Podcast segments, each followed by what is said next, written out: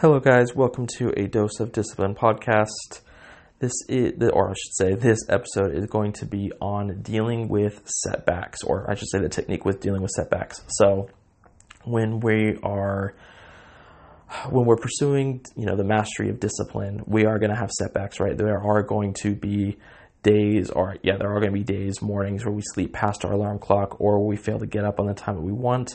There are going to be days when we fail to eat the way we're supposed to eat, and we're going to run into the temptation of feeling bad about that, and then having that feeling, that negative feeling, actually compound on itself and make our, you know, life even worse in the future, worse for the next day because you're going to feel bad about yourself, and that even affects you know the rest of your day. You know, it increases your chances of participating in worse habits, right?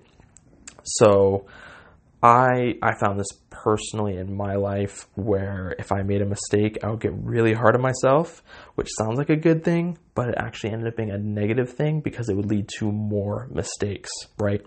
So I've actually had to figure out a way to deal with this and turn just create a a system that'll solve this and um and I you know I, I feel like I finally found it and it's actually through a mathematical principle called uh, the sum average. And basically, what happens now is when I make a mistake or I have a you know quote quote failure, I look at the sum average score for the week, the month, or the year. Right. So here's what I mean by that: practical application. If I fail, if my goal is to wake up every morning at 4 a.m., but one day I sleep until 5, then instead of re- getting really down when I wake up at five that day, I'm to look at my sum average score and be like, hey, look, you know, this is one day out of seven of the week. All other, you know, the other six days I woke up on time. I'm maintaining a positive average for this week, so I'm still heading in the right direction. Thus, I don't have to feel as bad. And on top of it, when you look at it through this lens, you can actually influence that average and wake up even earlier the next day at three o'clock and make up for that lost hour, right?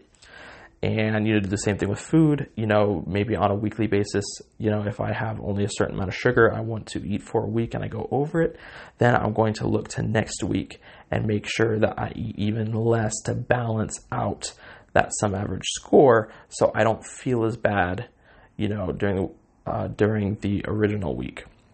Now, one disclaimer with this is this can actually be a double edged sword where you can be continually pushing out your goals and um, and really just procrastinating and not dealing with what you need to deal with. So I did want to insert that there.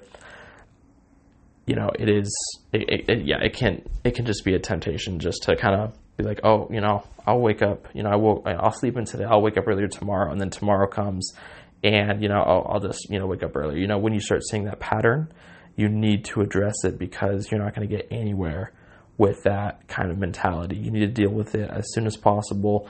You need to stick with how you're going to fix it. But ultimately you know when you look at things from an average the sum average perspective then um, you know then it'll it, it actually opens up a door to actually be able to fix it, actually address it, and actually make it better. You know, if you get an argument with your spouse or anything like that, then look at the sum average for the year and be like, oh, you know, I have all this time to kind of make up for it, or, you know, however that works. So that's going to be the, uh, yeah, that's just going to complete the, you know, the podcast for the day. Just look at things to the sum average score when you have those minor setbacks, and that'll help you deal with it and then fix it in the future. Thank you for listening, and um, I'll see you next time.